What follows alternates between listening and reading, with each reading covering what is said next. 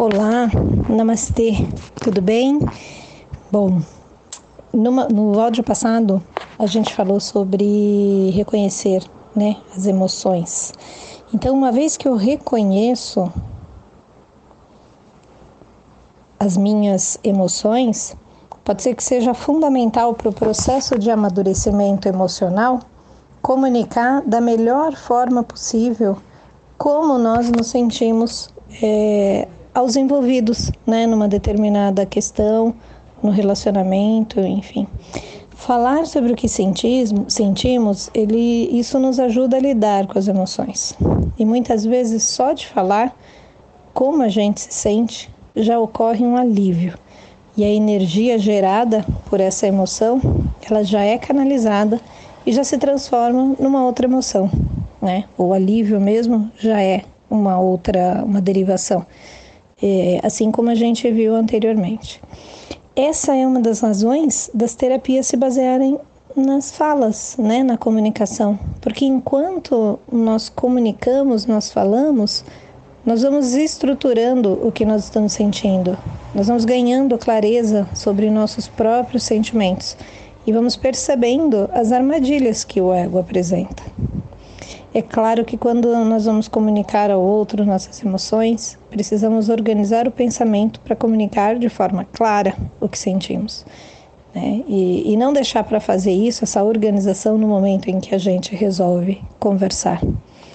Um exercício bacana, por exemplo, é escrever antes de falar.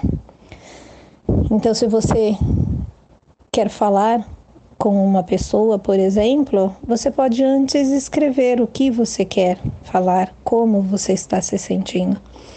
Porque na escrita, nós temos mais tempo para pensar. Nós temos tempo para reorganizar aquilo que possa não ter ficado claro. Ler depois em voz alta e perceber se o entendimento é claro. Enfim, tem diversas vantagens. E muitas vezes, só de escrever também, nós reduzimos a carga da emoção, podemos nos sentir melhor e, às vezes, nem sentimos mais a necessidade de falar para outra pessoa. Um grande professor meu, o mestre De Rose, ele dizia que a emoção estupidifica. Isso porque a emoção, ela é mais densa, né? É um plano mais denso que o plano mental.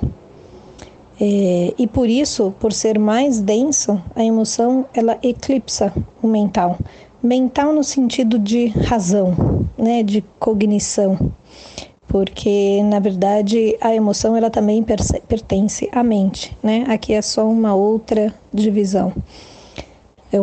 A emoção é gerida por uma outra parte da mente, que é diferente, né, da parte que é gerida o cognitivo, o intelecto.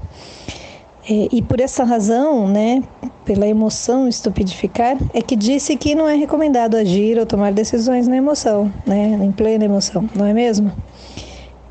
Por isso também que escrever ou falar com alguém antes ajuda nesse processo cognitivo, de racionalização, de organização do que sentimos. Tudo que vimos até agora sobre os pensamentos, aqueles que nos levam a emoções e a determinadas reações, pode ser aplicado quando estamos nessa fase de esclarecimento do que sentimos e nos preparamos, né, para comunicar um sentimento ao outro. Feito dessa forma, as chances elas são maiores, né, de que haja compreensão e empatia e que seja uma conversa muito mais agradável. Om Namah Shivaya.